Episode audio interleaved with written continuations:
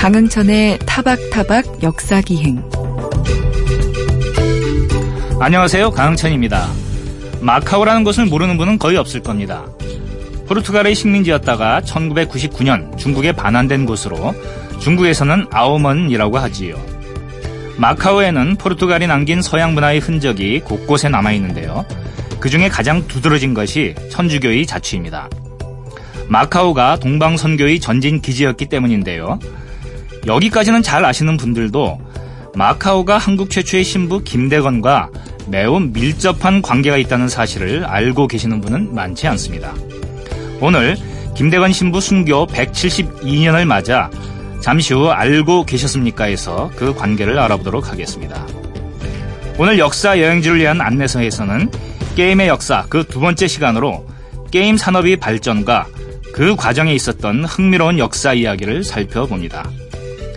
또 길에서 만난 역사 이야기는 아일랜드의 수도 더블린을 둘러보면서 더블린이 자랑하는 세계적인 명문 대학교 트리니티 대학교의 어, 얽힌 역사적 이야기를 함께 살펴보도록 하겠습니다. 잠시 후 오늘의 역사기행 시작하겠습니다.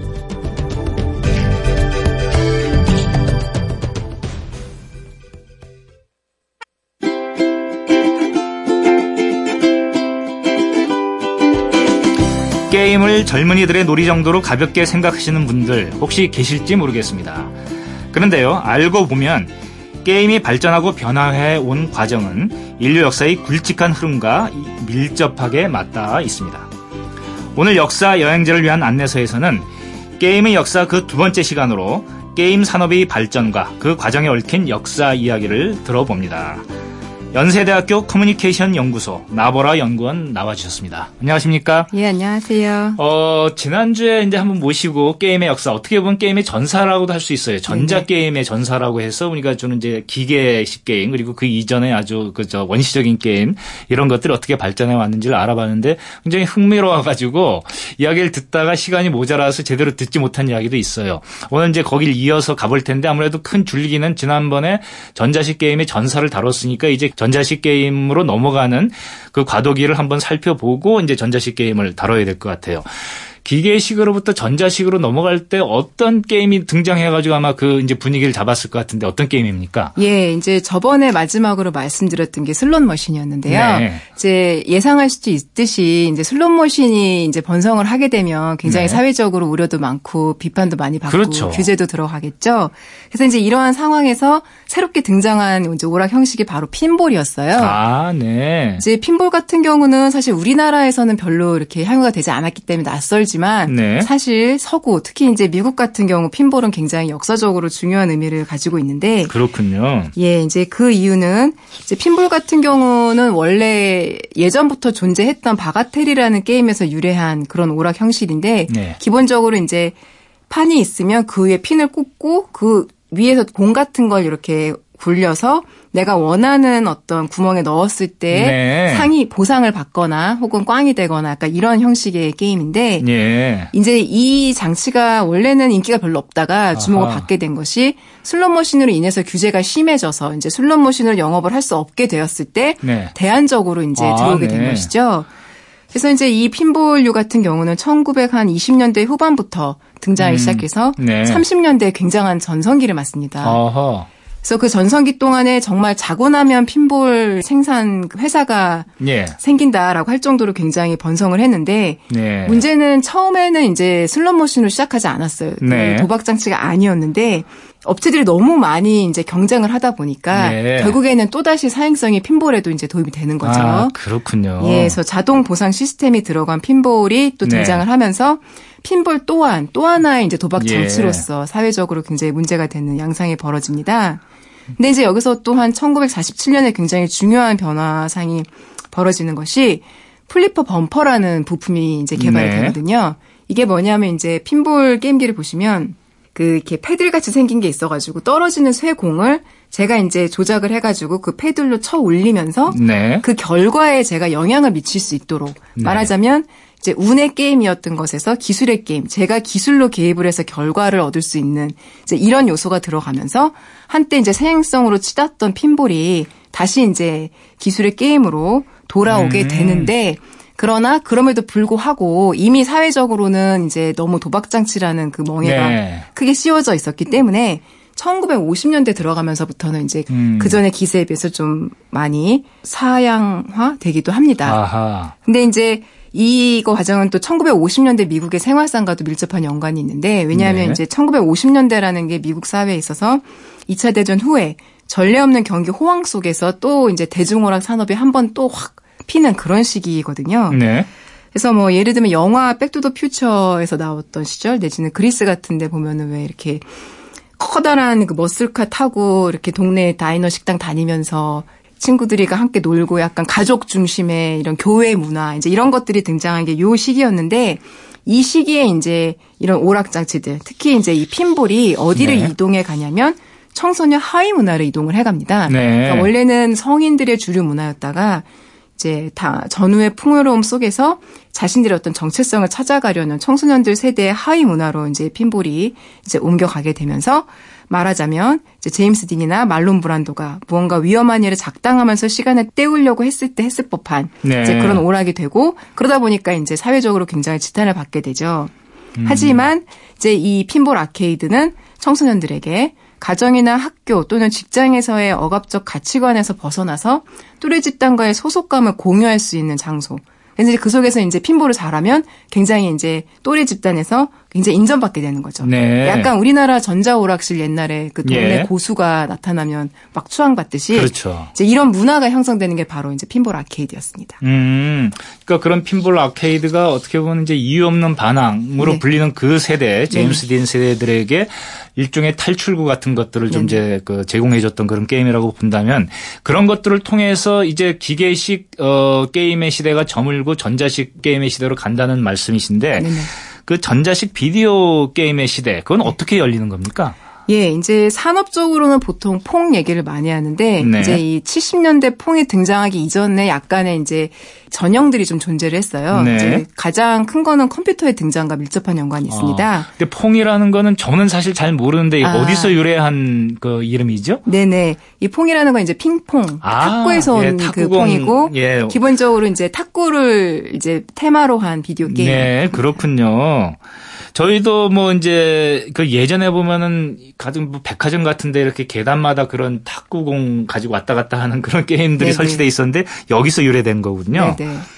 그러면은 이 그 퐁이라는 그것을 대표적으로 하는 뭐 비디오 게임의 시대는 네. 어떻게 전개가 되어 갔죠? 네. 우선 이제 원형부터 좀 말씀을 드리자면 이제 2차 대전 후에 굉장히 전자통신이 발전을 하지 않습니까? 네. 이제 그 과정에서 최초의 컴퓨터 애니악이라고 하는데 그것 또한 이제 등장을 하게 돼요. 당시에 이제 애니악의 별명이 거대한 두뇌였는데 그 음. 그런 이름을 갖다 보니까 굉장히 이제 인공지능에 대한 어떤 네. 공학자들의 상상력을 굉장히 자극을 했던 거죠. 그래서 잘 알려진 그 수학자인 앨런 튜링이 네. 이제 이렇게 새롭게 등장한 컴퓨터를 위해서 체스를 프로그래밍 합니다. 네. 이게 이제 프로그래밍에서 거쳤지 실제로 프로그램이 만들어지진 않았기 때문에 이제 개념적인 수준에 멈추긴 했지만 어쨌든 이때 처음 컴퓨터로 하는 게임이라는 개념이 이제 등장을 했던 것이고요. 네. 그 위에 이제 좀 더 구체적인 형상으로 비디오 게임의 원형이 등장을 했던 거는 1958년에 이제 만들어졌던 네. 두 사람을 위한 테니스라는 게임인데요. 아하. 이거 같은 경우는 이제 약간 낯선 기계, 오실로스코프라는 기계를 가지고 만든 건데 이제 어떻게 등장을 하게 됐냐면 이것 또한 이제 전후 미국에서 이제 핵 물리학 이런 쪽에 투자를 많이 했는데 그때 그 연구소에서 근무하던 한 이제 물리학자가 이제 그 연구소가 매년 이제 일반인 대중을 대상으로 여는 행사가 있었어요. 네. 그 공개 행사에서 이제 대중들을 좀 즐겁게 할 수 없을까 해가지고 고민을 하다가 원래는 이제 미사일 궤적 같은 거 추적하고 보여주는 디스플레이 장치인 오실로스코프를 가지고 네. 테니스 하는 듯한 어떤 내용의 게임을 만든 거예요. 아, 그래요? 컨트롤러까지 이렇게 개발을 해가지고 네. 그래서 이제 전시를 했더니 사람들이 너무 즐거워했던 음. 거죠. 그래서 이제 그 이듬해까지도 이제 이 장치가 등장을 해서 많은 사람들에게 깊은 인상을 남겼는데 네. 이제 그 이후로는 이제 해체되고 없어지긴 했습니다. 네. 근데 이제 중요한 거는 요때 이제 와서 이 게임을 플레이했던 사람들 가운데 후에 TV용 콘솔을 개발하는 랄프 베어라는 사람이 있는데 네. 이분이 또 요 경험을 통해서 후에 TV용 게임기를 발명하게 되는 이제 요런 걸로 연결이 되고요. 또 하나 이제 비디오 게임의 중요한 원형이 이제 1961년도에 만들어지는 Space War라는 게임인데요. 아하. 이제 이 게임의 이제 출현 배경도 굉장히 재밌어요. 이게 이제 MIT에서 공부하던 대학원생들이 만들어낸 게임인데 네. 이제 약간 시대상을 생각을 해보시면 이 시점만 해도 컴퓨터라는 게 굉장히 귀한 기기였거든요. 그렇겠죠. 그래서 이제 미국에서도 정부 지원을 받은 일부 거대 연구기관이나 MIT 같은 그런 이제 대학에서만 접할 수 있는 거였는데 네. 그러니까 이제 교수님들은 얼마나 귀하게 다뤘겠어요 컴퓨터를. 네. 당시에 이제 대학원생들은 약간 공상과학 이런 거에 심취해 있고 그 네. 시절에 약간 우주 전쟁 이런 테마도 굉장히 인기가 있고 이러다 학생들이 아 컴퓨터를 가지고 재밌는 거 만들 수 없을까? 이래가지고 음. 이제 프로그램을 한 게 Space War라고 불리는 이제 우주 전쟁 게임이에요. 두 대의 우주선이 서로 싸우는. 근데 이제 이 게임 같은 경우는 두 사람을 위한 테니스보다 한 단계 더 발전된 형태라고 할 수 있는 것이 네. 두 사람을 위한 테니스 같은 경우는 굉장히 추상적인 형태를 가지고 그냥 움직임을 묘사를 예. 해서 이게 테니스야 그렇죠. 라고 예. 설득을 하는 약간 이런 방식이었다면 Space War 같은 경우는 딱 화면을 보면 아 이거는 우주전쟁 상황이구나 음. 알수 있는 네. 왜냐하면 캐릭터도 우주선 모양이기도 하고 바탕에 이제 막 우주 배경도 약간 그려져 있고 하니까 이렇게 해서 비디오 게임 그러니까 네. 그 시각성을 굉장히 구현을 했던 오. 그런 원형이라고 할 수 있겠습니다. 그러니까 지금 말씀을 들어보면은 인간이라는 동물이 처음에 굉장히 진지한 거를 시도를 해요. 이게 컴퓨터에서도 미사일 궤적을 추적하는 이거는 굉장히 좀 무섭기까지 한 거 아닙니까? 그런데 그걸 하면서 거기서 테니스 게임을 생각해낸다는 게 사람은 기본적으로 결국은 놀기 위해서 태어난 동물이 아닌가. 그게 이제 놀이로 발전하고 나중에 또 잘못 빗나가면은 또 이 도박으로도 이렇게 빠지죠. 빠지기도 하는데 항상 그런 건 아니겠죠. 하지만 컴퓨터가 말씀하신 것처럼 대중화되지 않은 시기에는 그 Space War도 대중적으로 보급되기에는 한계가 있지 않았겠습니까? 예, 그렇죠. 아무래도 이제 컴퓨터 자체가 흔하지 않던 시절이기 때문에 네. 정말 뭐 연구기관, 대학교 이런 데 한정돼서 이제 예. 공개가 됐었는데 또 여기에서 굉장히 중요한 인물이 이때 자기 아, 대학 때 이제 이 게임을 접하게 됩니다. 그 인물이 누구냐면 놀런 부시넬이라는 인물이고 음. 이제 세계 최초의 비디오 게임 개발사인 Atari를 창업한 아. 인물입니다. Atari, 네. Atari라는 게임 개발사 그리고 네. 그 창업자인 놀런 부시넬. 어, 이 사람들에 대해서는 반드시 우리가 알고 넘어가야 될 것 같습니다. 좀 자세하게 설명해 주시죠. 네.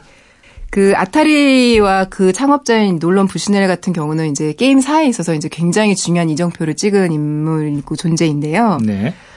우선 일단 말씀드린 것처럼 놀런 부시넬 같은 경우는 이제 유타 대학에 재학을 했었는데 네. 당시 이제 이 사람 자체가 좀 약간 사업가 기질도 강하고 그때 놀이공원에서 아르바이트를 하면서 예. 앞서 이제 저희가 얘기했던 그런 동전 투입식 오락 산업을 본 거예요. 그래서 네. 뭔가 이제 오락 산업 쪽으로 하면은 좀 성공할 수 있겠다라고 생각을 하고 있던 와중에 저 대학교 때 이제 이런 Space War 같은 게임을 또 접해 봤고 또 동시에 이 사람이 또 뭘 보게 되냐면 아까 말씀드렸던 그 TV용 게임기, 그 콘솔을 네. 최초로 이제 발명을 한 사람이 랄프 베어인데 네. 이 사람이 1970년대가 되자마자 세계 최초로 TV랑 연결해서 플레이를 하는 게임기를 공개를 합니다. 근데 그 행사에서 본 거예요. 근데 그 기계 이름이 이제 오디세이라는 이름인데 음. 이 오디세이 행사에 놀런 부시넬이 와서 이렇게 보니까 아 이거를 동전 투입식 오락기를 개조를 해서 사업을 하면 어, 굉장히 성공할 것 같다. 이제 이런 음. 아이디를 얻게 된 거죠. 예. 그래서 이제 처음으로 게임을 이제 만들기 시작을 하는데 여기서 좀 재밌는 일화가 있어서 하나 소개를 해드리면 네. 사실은 이걸로 인해서 약간 랄프 베어와 아타리 간에 이제 법적 분쟁도 일어나요. 그러니까 한마디로 이제 랄프 베어 입장에서는 내 거 뺏겼다라는 얘기가 되는 것이고 그래서 결국에는 이제 아타리가 특허 사용료로 이제 70만 불 지불하는 걸로 이제 종료가 되는데 여기서 중요한 거는 그 아타리가 이제 퐁이라는 아까 말씀드린 세계 네. 최초의 상업용 비디오 게임 성공적인 비디오 게임을 이제 만들어낸 회사인데 이 퐁을 그 랄프 베어의 게임으로부터 이제 아이디어를 얻긴 했지만 예를 들어 공이 패들의 어느 위치에 맞느냐에 따라서 튕겨 나가는 각도를 다르게 한다든가 이런 식으로 굉장히 이제 나름의 재미 요소를 부여를 합니다. 그렇게 함으로써 점수를 높이려면 공을 놓치지 마세요라는 어떤 그 아주 간단한 규칙임에도 불구하고 네. 굉장히 재미있는 게임으로 이제 발전을 시키면서 오늘날 우리가 알게 되는 그 비디오 게임 산업의 시작을 이제 음. 하게 되지요. 어, 놀런 부시넬 우리가 꼭 기억해야 될 인물인 것 같은데 어, 미국이 뭐 게임 산업을 그 개발을 해서 그걸 갖다 상업적으로 성공시키는 뭐 이런 그 역정을 밟아왔다는 건 의심의 여지가 없어요. 미국이란 나라를 우리가 이해를 하니까. 그런데 비디오 게임에 강국하면은 왜 미국만이 아니라 사실은 미국보다도 더 일본을 떠올리게 되거든요. 네 그건 어, 일본의 비디오 게임의 유래는 어떻게 되는 거고 어떻게 그렇게 성장하게 된 겁니까? 예.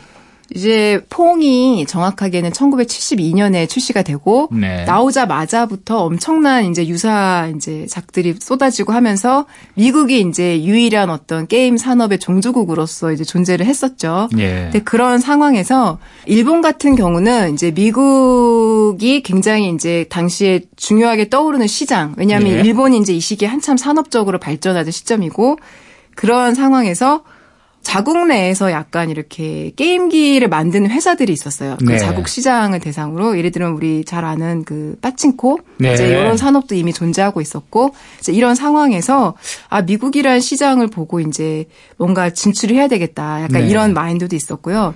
근데 그 진출을 하는 데 있어서 굉장히 중요한 역할을 했던 게임이 바로 Space Invader라는 게임입니다. 네. 그러니까 이 게임은 오늘날 우리나라에서도 전자 오락이라는 걸 소개한 게임이 사실상 이 게임이라고 할 정도로 아 그렇군요. 예, 전 세계적으로 아주 큰 영향을 미친 게임인데 네. 이 게임이 이제 일본 특유의 되게 귀여운 그래픽을 활용을 했어요. 그러니까 아하. 미국 게임 같은 경우는 굉장히 좀 추상적이고 좀 딱딱한 그런 게 있었는데 네. 일본은 이제 만화라든가 애니메이션이 굉장히 이제 전통이 유구하지 않습니까? 그런 식으로 아주 귀여운 그래픽에 위에서부터도 적이 내려오는 굉장히 역동적인 게임 플레이를 소개함으로써 전 네. 세계적으로 엄청난 성공을 거두게 되고요. 뭐 일본 같은 경우는 이 게임 때문에 동전이 이제 동났다라는 소문이 네. 날 정도로 그렇게 해서 이제 일본 또한 세계 게임 산업의 어떤 메카로서 그 시장에 진입을 하게 됩니다. 그렇군요. 근데 지금 어, 미국의 비디오 게임도 Space War, 일본의 비디오 게임도 Space Invader 네. 이런 식으로 다 뭐 전쟁과 연관된 그 굉장히 좀 호전적이고 전투적인 그런 그 내용들을 이 게임이 가지고 있어요. 그래서 많은 사람들이 또 저도 그런 선입견을 가지고 있는데 비디오 게임 하면은 왠지 좀 선정적이고 폭력적이다라는 그런 느낌을 가지고 있는데 그 이런 부분에 관한 논란은 없습니까? 예, 이제 그게 또 중요한 부분 중에 하나인데 앞서 살펴봤던 기계식 오락 같은 경우는 사실은 사행성이 가장 사회적으로 많이 문제가 되지 않았습니까? 네. 근데 이제 이 비디오 게임으로 전환이 되면서 아무래도 비디오 게임은 눈으로 보는 게 굉장히 중요한 어떤 부분을 차지하다 보니까 예. 이 폭력적이거나 선정적인 표현들이 이제 많이 등장을 하게 되고 네. 당연히 이것이 이제 다시 사회적으로 문제가 되겠죠. 이 문제는 76년이라는 굉장히 이른 시기에 벌써 한번 터지게 되는데요. 아, 1976년이요? 네네. 네. 제 당시에 Death Race라는 게임이 있었어요. 이게 아케이드용 게임이었는데 Death Race 하면 죽음의 경주. 경주. 예, 예, 이런 뜻이군요. 그래서 이제 어 플레이어가 자동차를 운전하면서 네. 화면상에 이제 gremlin이라고 불리는 괴물을 차로 치여 죽이는 네. 이런 내용이었어요. 근데 요 설정 자체도 굉장히 폭력적이지만 사실 그게 원제가 네. 보행자, pedestrian이었다고 해요. 아, 그러니까 그래요? 사람을 치는 걸 테마로 원래 했다가 gremlin으로 예. 바꿔치기를 했던 거죠. 어떻게 그런 생각을 할 수 있었죠? 예, 그러니까 이제 이런 부분들이 사회적으로 굉장히 이제 예. 공분을 사게 되죠. 그래서 아하. 막 우리나라로 치면 막 메인 뉴스 타임 때 막 방영되기도 하고 네. 이러면서 이 시기에 이제 폭력성 비디오 게임은 이제 폭력성과 벌써 연관이 되기 시작을 하고요. 네. 이러한 점은 기술이 발전을 하면 할수록 더 이제 네. 심화가 됩니다. 왜냐하면 네, 예. 그래픽적으로 좀 더 세밀한 이제 묘사가 가능해지다 보니까 네. 이제 이게 가장 크게 터졌던 게 이제 90년대 들어와서 음. Mortal Kombat이라는 게임이 있는데요. 네. 이 게임 같은 경우는 상당히 이제 잔인한 격투 게임이에요. 그래서 아. 이게 워낙 사회적으로 문제가 되니까 아예 청문회가 소집이 돼가지고 네. 뭐 유수의 게임 업체 사장이라든가 이런 분들이 와가지고 이제 예. 답하기도 하고 이런 일이 벌어졌고 이로 인해서 이제 어떤 이제 결과가 도출됐냐면 업계가 이제 우리가 자율적으로 그렇다면 심의를 하겠다라고 네. 해서 ESRB라고 하는 오늘날 우리나라의 게임물 관리위원회 같은 곳이 이제 90년대 결성이 되어서 예. 자율적인 심의를 하게 됩니다.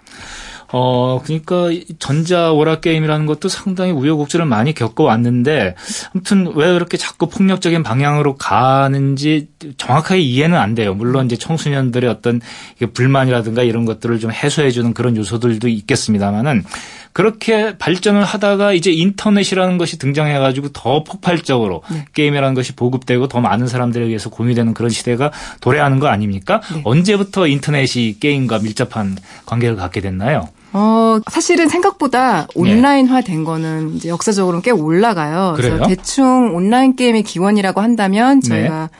1970년대 그 윌리엄 크로우서라는 사람이 만든 어드벤처 게임을 듭니다. 아, 그래요? 저는 네. 21세기 들어와서 온라인 게임이 시작이 된 줄 알았는데 그렇게 오래됐군요. 예, 기본적으로 이제 인터넷의 역사랑 거의 맥을 함께 하고 있고요. 네. 이제 이 게임 같은 경우는 사실 정확히 말하면 인터넷에서 사용한 게임은 아닌데 모뎀이나 터미널을 네. 통해서 접속을 한다는 점에서 이제 온라인 게임의 원형이 될 수 있고요. 네. 좀더 이제 오늘날의 온라인 어떤 다중 접속을 하는 약간 네. 이런 양식의 원형으로는 머드라는 형식의 게임이 등장을 합니다. 네. 79년에.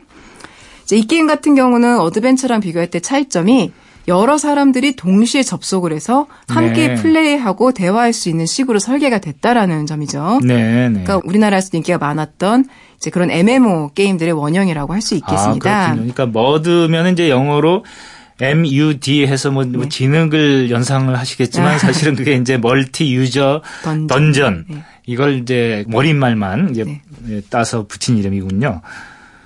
어, 그러면은 우리가 인터넷에 의해서 게임이 좀 더 보급되는 이런 시기가 되면은 우리나라도 게임에서는 이제 그 둘째가 람 서러울 만큼 게임에 이제 강국이 되고 게임 산업에 나름대로 이제 그 중요한 어떤 이제 한 기둥이 되어가는 그런 걸로 알고 있는데 네. 제가 이 분야에 대해서 워낙에 문외한이라서 잘 모릅니다만은 그래도 우리나라 게임의 역사도 네. 그렇게 만만치는 않을 것 같은데 네, 네. 이 인터넷의 어 역사와 이제 결부지어가지고 한번 설명을 해 주시죠. 네, 사실은 이제 우리나라에서 게임의 역사는 인터넷 등장하기 훨씬 전부터 이제 네. 존재했기 때문에 이제 거슬러 올라간다면 아하, 네. 우리나라도 마찬가지로 이제 왜냐하면 이제 오락장치라는 게 도시 산업화 밀접한 연관을 가지니까요. 사실은 그 기원을 찾자면 그 시점 우리나라로 음. 치면 1960년대로 거슬러 올라갈 수가 있는데 이제 우리나라와 서구 특히 미국과의 가장 큰 차이점은 우리나라는 이 시기에 도시 산업화를 겪었음에도 불구하고 네. 사실상 이런 오락 장치들 혹은 오락 산업이라는 게 발전을 거의 못했다는 것이죠. 네. 이제 유기장법이라는 법이 있는데 이제 음. 유기를 하는 곳, 놀 유자의 예, 이제 예. 기술기, 제주기 이런 건데 그거에 다 묶여가지고 상당히 이제 규제의 대상으로 일방적으로 이제 억압이 되어 왔었고요. 네. 어, 근데 또 재밌는 거는 이렇게 억압되면서도 다른 한편으로는 수출용 게임기는 또 만들어지기도 했어요. 아, 그래요? 네네. 이제 그러면서 약간 벌써 여기서 드러나는 게 우리나라에서 게임은 처음부터 놀이로서는 굉장히 억압됐지만 음. 산업적인 가능성은 되게 또 크게 그렇군요. 조망받았다. 네. 물론 일반인들은 잘 몰랐지만 네, 예. 그렇게 볼 수 있겠습니다. 그렇다면 우리나라에서 이 게임이 산업력 오락 장치로 이제 국내에서도 어, 대중화된 것은 언제부터라고 볼 수 있나요? 정확한 기록은 없는데 네. 대체적으로 이제 한 1970년대 후반부터 네. 빵집이라든가 이런 다방 같은데 혹시 기억을 하실지 모르겠는데 네. 테이블이 있으면 그 아래 이제 유리 테이블 아래에 게임기가 있어가지고 거기서 동전 넣고 플레이하는 식의 예. 이제 오락 장치들이 좀 하나둘씩 등장을 하고요. 그 이후에 이제 스페이스 인베이더라는 게임이 이제 유입이 되면서 네. 전국적으로 이제 우리 소위 말하는 전자 오락실이라는 아케이드 네. 플랫폼이 이제 형성이 되기 시작을 합니다. 아. 그러면서 이제 이러한 전자 오락 산업이 그 세운상가라는 곳을 이제 매개를 아, 해가지고 네, 예. 네. 이제 형성이 되기 시작을 하죠.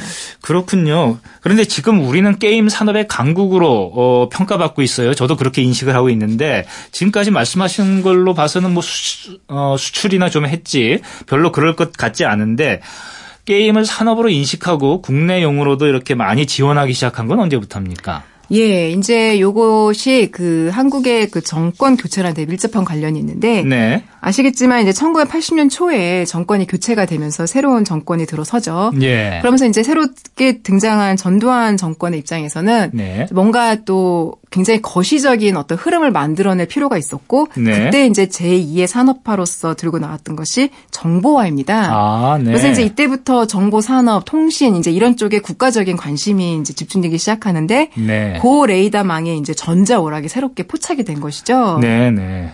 그래서 이제 전자오락 양성화 정책이라는 게 한 80년대 초반부터 보사부 주도로 이제 이루어지게 되는데 문제는 이제 요 산업이 아주 망합니다. 아주 크게 아, 네. 실패를 하게 되는데 그 이유는 기본적으로 이제 워낙 전자 오락이라는 것 특히 이제 비디오 게임이라는 어떤 그 매체에 대한 이해가 없이 너무 이제 산업적 가능성만 있다더라라는 애매한 네. 인식에서 이제 시작을 하다 보니까 이제 정책이 실패를 하고 그 실패에 또그 후유증으로서 예. 업계가 이제 굉장히 위기를 맞다 보니까 아하. 이 오락실에 사행성 게임들이 또다시 유입이 되는 약간 요런 예, 양상이 예, 이제 요 시기에 벌어지게 됩니다. 그러니까 이제 게임이 제일 잘못 가는 방향이 바로 사행성, 도박 네. 이제 이런 방향인데 네. 그러면 이제 게임 산업이 제대로 안 되겠죠. 네. 하지만 우리나라가 게임 강국으로 자리매김된 거는 그런 위기를 이제 극복하고 네. 이루어진 거 아니겠습니까? 어떤 네. 어, 경로를 거쳤나요? 이것도 되게 재밌는 이야기인데요. 네. 아까 말씀드렸다시피 전두환 정권 같은 경우는 이제 정보화를 내세우면서 또 80년 초에 아주 그 의욕적으로 추진했던 사업 중에 하나가 네. 교육용 PC 보고 사업입니다. 예. 그러니까 국내에서 컴퓨터 산업은 발전시켜야 되는데 소요가 없으니까 음. 이 소요를 어떻게 할까? 아 그러면 일선 학교에 교육용 PC를 보급하자라고 해서 네. 이제 전국의 학교에 이제 PC를 보급하게 되는데 이때 이제 생긴 문제가 뭐냐면 네. 컴퓨터에 대한 인식이 워낙 모자르다 보니까 음. 하드웨어만 보급을 한 거예요. 아. 그래서 실제로 모니터도 없이 그냥 하드웨어만 보급된 학교들도 꽤 많았다고 할 정도로 아, 네. 그렇게 해서 이제 PC는 보급이 됐는데 이제 소프트웨어가 없다 보니까 요빈 음. 공간을 이제 이미 게임 산업이 상당히 발전했던 일본에서 이제 소프트웨어가 쏙 들어오게 되는 거죠. 네. 그래서 이때부터 이제 그 일본산 게임들 뭐 우리가 잘 아는 팩맨 갤러그부터 해가지고 뭐 이런 몽대륙 뭐 이런 유명한 게임들이 우리나라 8비트 이제 음. 게임용으로 확산이 되면서 예. 기본적으로 이제 PC 플랫폼이라는 게 형성이 되게 되고 네. 오늘날 이제 봤을 때 한국의 이제 특이한 점은 다른 나라들은 대충 콘솔 플랫폼을 기반으로 게임 산업이 발전을 하는데 네. 우리나라는 이제 PC가 굉장히 중요한 역할을 하게 된게 아, 네. 약간 이런 역사적 배경이 있습니다. 그렇군요. 그런 과정을 거쳐서 우리 게임 산업이 지금 음. 여기까지 왔다고 보는데 끝으로 좀 이제 간략하게 뭐 저 개인적으로는 듣고 싶은 말이 많습니다만은 정리를 해야 되는 입장에서 우리 게임 산업의 미래를 어떻게 전망하시는지 한번 정리를 해 주시겠습니까? 예, 이제 아까 말씀드린 것에 연결을 해 드리자면 이렇게 이제 일본 게임들이 확 퍼지면서 우리나라는 역사적 요인으로 일본의 문화적 영향력 굉장히 두려워하지 않았습니까? 네. 그래서 굉장히 외색에 민감했어요. 그래서 사실 국산 게임이 산업적으로 발전할 수 있었던 건 바로 그 외색에 대한 두려움이 컸거든요. 아하. 예. 그래서 이제 그 이후로부터 국가적으로도 계속 이제 문민정부 들어서고 하면서도 문화산업으로서 투자도 많이 하고 해서 성장을 하게 됐는데 문제는 이 산업적 선장 속에서 항상 빠졌던 문제가 한 가지가 있습니다. 아, 그게 뭡니까? 그게 뭐냐면 바로 놀이로서 게임의 어떤 가치나 방향성에 대한 논의가 빠져 있었다는 아, 점이죠. 네. 예, 그래서 제가 개인적으로 생각하는 것은 이제 한국의 게임 역사를 보았을 때 바로 이 게임의 놀이로서의 속성 또는 가치에 대한 논의가 너무 없었다는 점. 음. 이 점이 좀 더 이제 사회적으로 함께 많이 논의가 됨으로써 이제 게임 산업이 비로소 나아갈 방향을 볼 수 있는 게 아닐까 저는 그렇게 생각을 하고 있습니다. 어, 끝으로 굉장히 중요한 말씀을 해주셨네요. 그러니까 게임을 산업으로서만 이제 인지하는 것이 아니라 그것의 가치, 네. 그것이 진짜 뭔가 우리가 이제 공동체로서 공유할 만한 그런 논의가 필요하다라는 이런 말씀을 어, 들으면서 어, 2주에 걸친 게임의 역사 이야기를 이제 마무리 짓도록 하겠습니다. 어, 그동안 재미있는 말씀 감사합니다. 예, 감사합니다.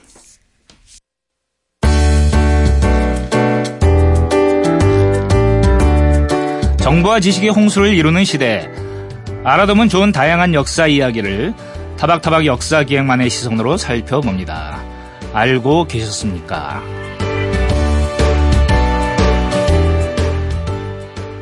한국 최초의 사제인 성 김대건 안드레아 신부가 순교한 것은 172년 전 오늘 1846년 9월 16일입니다.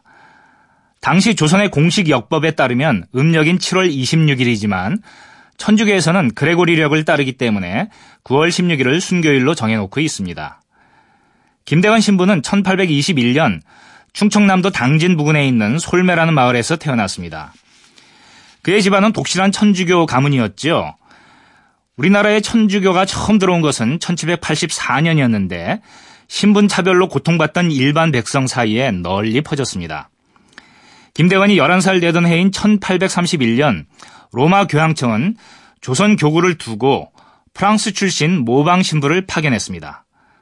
모방 신부는 장차 조선의 천주교를 이끌고 갈 어린 신자들을 찾았는데요.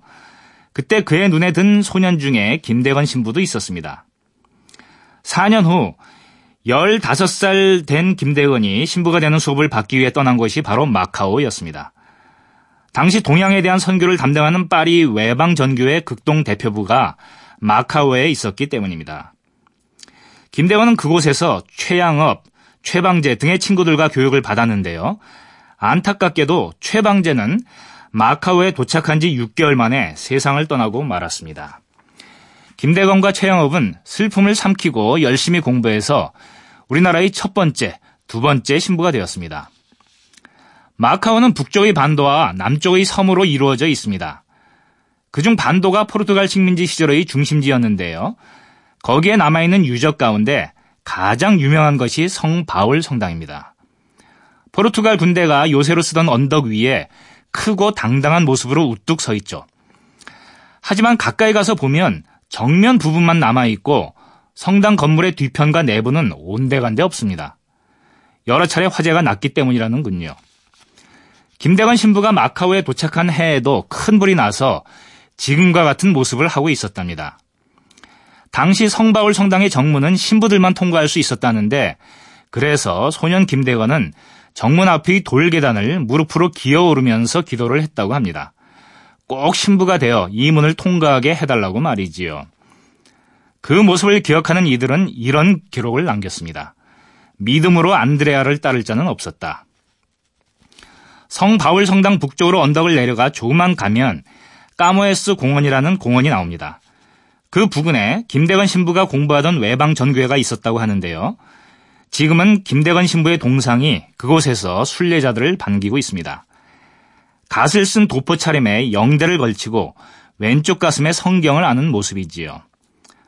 또 공원 바로 옆에 있는 성 안토니오 성당에는 교포 신자가 바친 김대건 신부의 목상이 있고 한국인 신부와 수녀들이 신도들을 이끌고 있습니다. 이처럼 마카오는 한국인 최초의 신부 김대건의 흔적을 간직한 채 우리와 인연을 이어가고 있는데요. 격동의 시절 동서양을 잇는 역사의 현장에 온몸을 던졌던 한국인 김대건. 천주교 신자가 아니더라도 마카오에 들를 기회가 있다면 그분의 자취는 꼭 한번 찾아봐도 좋을 것 같습니다.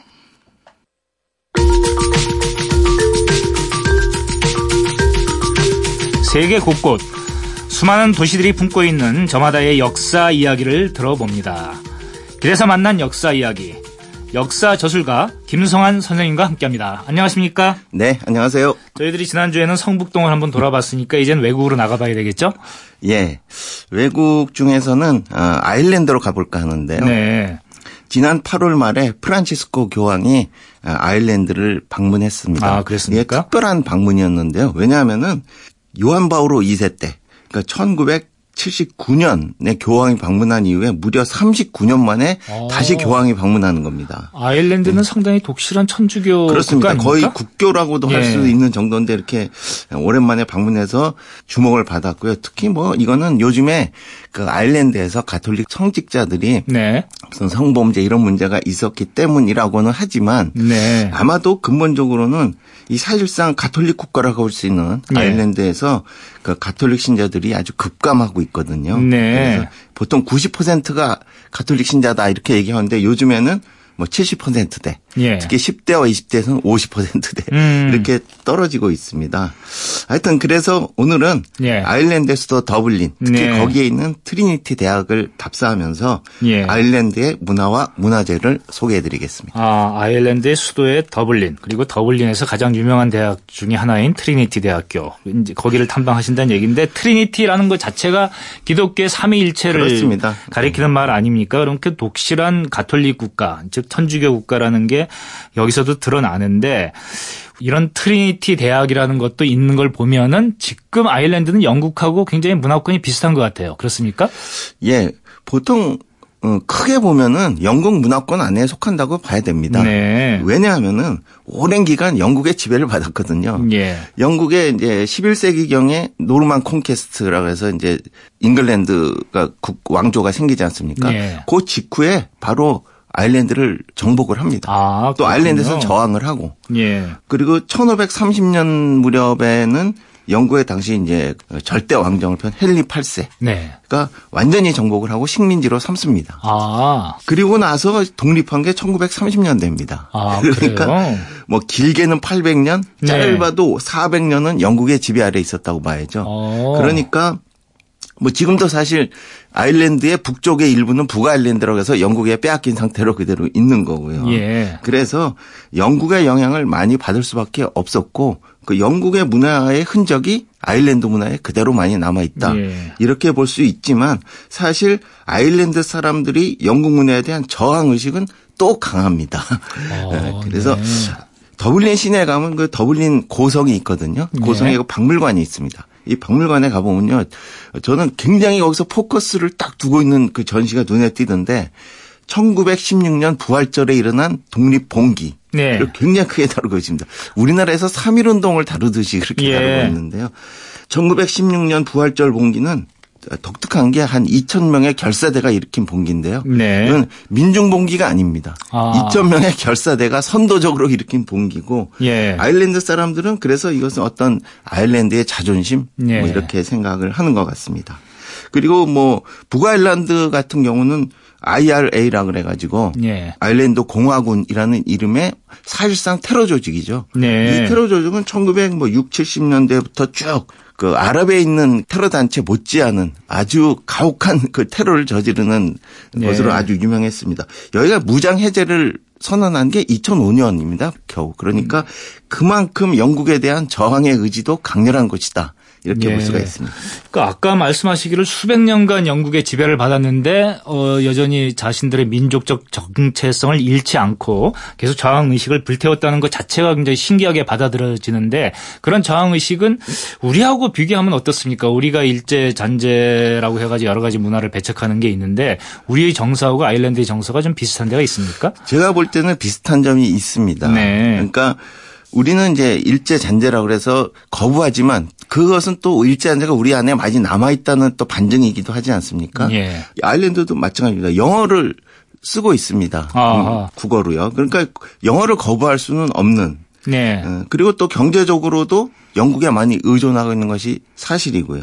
예. 그렇지만은 아일랜드의 고유 언어가 또 있습니다. 예. 또 그거를 또 고집하기도 합니다. 아. 게일러라고 하는데요. 그러니까 고유의 언어가 아주 사라진 건 아니고 영어랑 같이 쓴다는 거죠? 같이 쓰는데요. 실제로 네. 보면은 이를테면 도로에 보면 교통 표지판이 있습니다. 네. 그러면은 먼저 그 아일랜드는 게일어로 쓰여 있습니다. 그, 그 밑에 영어로 그, 그 다음에 써놓습니다. 네, 그러니까 그렇군요. 실제로는 영어를 많이 쓰면서도 무슨 음. 표지판이더라 이런 데서는 자기네 언어를 내세운다는 것이죠. 네. 그리고 저도 이제 이것을 방문해서 알게 된, 된 사실인데요. 어, 영국처럼 축구를 좋아합니다. 네. 아일랜드 사람들도. 근데 축구보다 더 좋아하는 스포츠가 있어요. 그게 네. 헐링이라는 스포츠인데요. 헐링이요? 예. 헐링도 아니고 헐링이요? 헐링입니다. 네. 이거는 축구랑 하키랑 럭비 이런 걸 다 합쳐놓은 것 같은 그런 오, 어, 겁니다. 그런 스포츠가 있습니까? 예.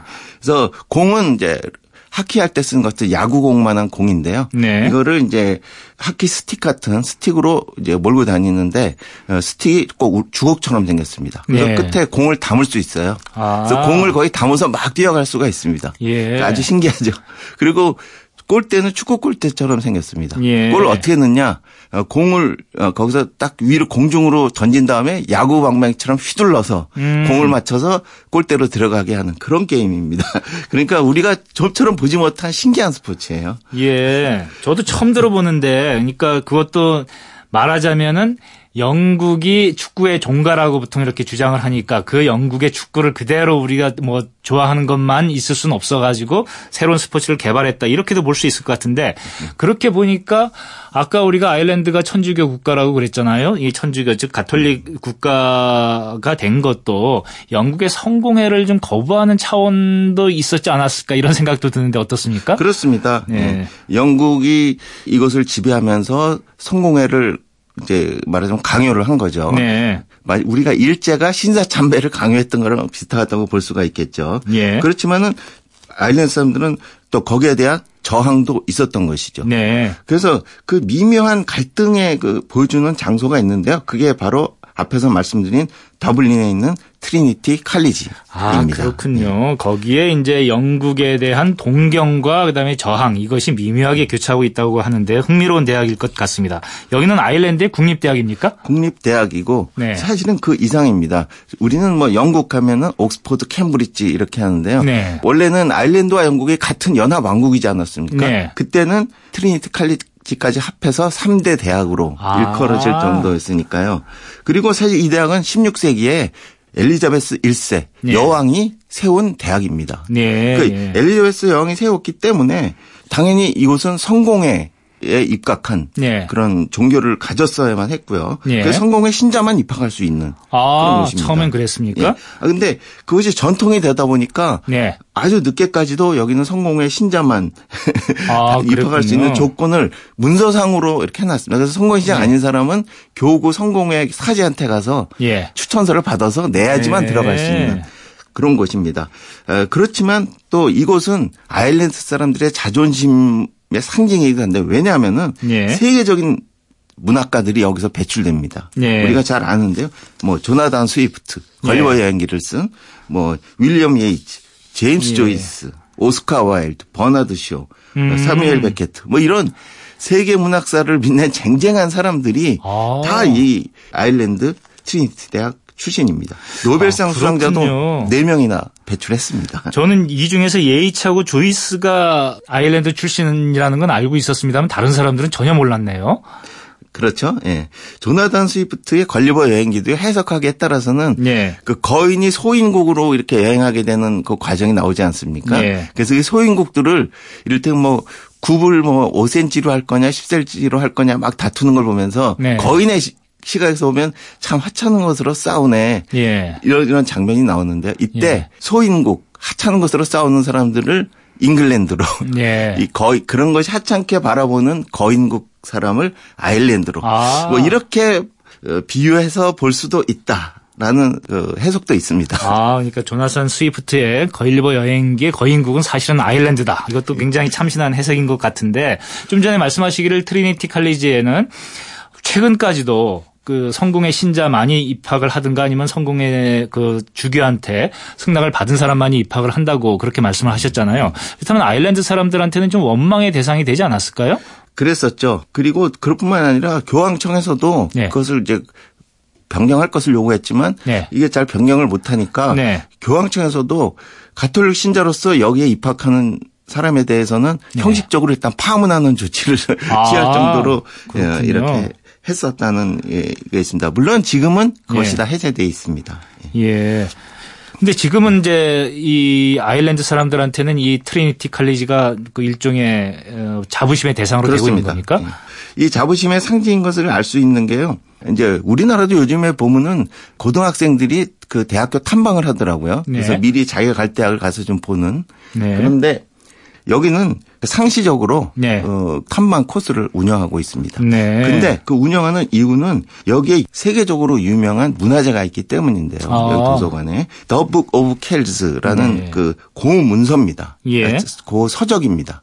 이거는 서기 800년 무렵에 음. 이 수도사들이 음. 그 성서 복음서 중에 네 복음서를 예. 당시에 켈트어로 어, 필사한 책인데요. 예. 근데 이것이 왜 중요하냐면은 일단 아일랜드 사람의 자존심인 그 켈터 예. 영어가 아닌 그것과 예. 이게 이제 물감을해서 칼라로 이렇게 사파도 그리고 네. 글씨도 굉장히 우리가 영어 보면 이렇게 장식적인 서체들 있지 않습니까? 예. 그런 그 서체를 많이 활용을 했기 때문에 예. 아일랜드 사람들은 이게 자기네 조상의 문화인 켈트 문화의 상징이다. 네. 그리고 사실 800년대에 쓴 책이 이렇게 역사적으로도 많지는 않거든요. 네. 우리로 보면은 신라 시대에 쓴 책이 남아 있는 것은 없습니다. 그런 점에서도 희귀성이 있고요. 또 켈트 문화의 어떤 원조를 보여준다는 점에서도 그 음. 그 자부심의 대상이 되고 있습니다. 음. 그러니까 지금 말씀하신 켈트어 또는 이제 아까 말씀하신 게이러 이게 다 같은 그렇습니다. 말이죠. 예. 네.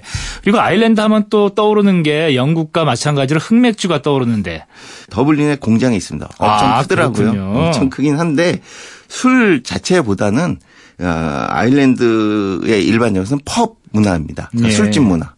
그래서 이런 많은 문학가를 배출한 자부심에서 어느 술집을 가든 네. 두런두런 모여 앉아 술 마시면서 수다 떠는 모습을 볼 수가 있고 네. 특히 무슨 재즈라든가 통기타라든가 이런 걸 네. 하면 해서 흥을 돋구고 또 한켠에서는 네. 서로 뭐 토론을 하기도 하고 막 네. 수다를 떨기도 하는 그런 모습을 많이 볼 수가 있고 어, 이것이 또한 아일랜드 사람들이 자기 문화에 대한 자부심을 나타낸 하나의 장소라고 예. 볼 수가 있어서 이곳을 방문하게 된다면 반드시 펍에는 들러서 맥주 예. 한 잔은 해 보셔야 합니다. 아, 아일랜드라는 곳 그리고 더블리라는 곳은 이곳에서 뭐 유럽의 주요 도시로 아주 쉽게 갈 수 있는 사실상 유럽의 중심지다 그렇게 이제 그분들은 그 이야기를 한다는데 그 아일랜드에 이렇게 깊은 역사와 문 화가 숨어 있는지는 처음 알았습니다. 또한 오늘 말씀 고마웠습니다. 네, 감사합니다.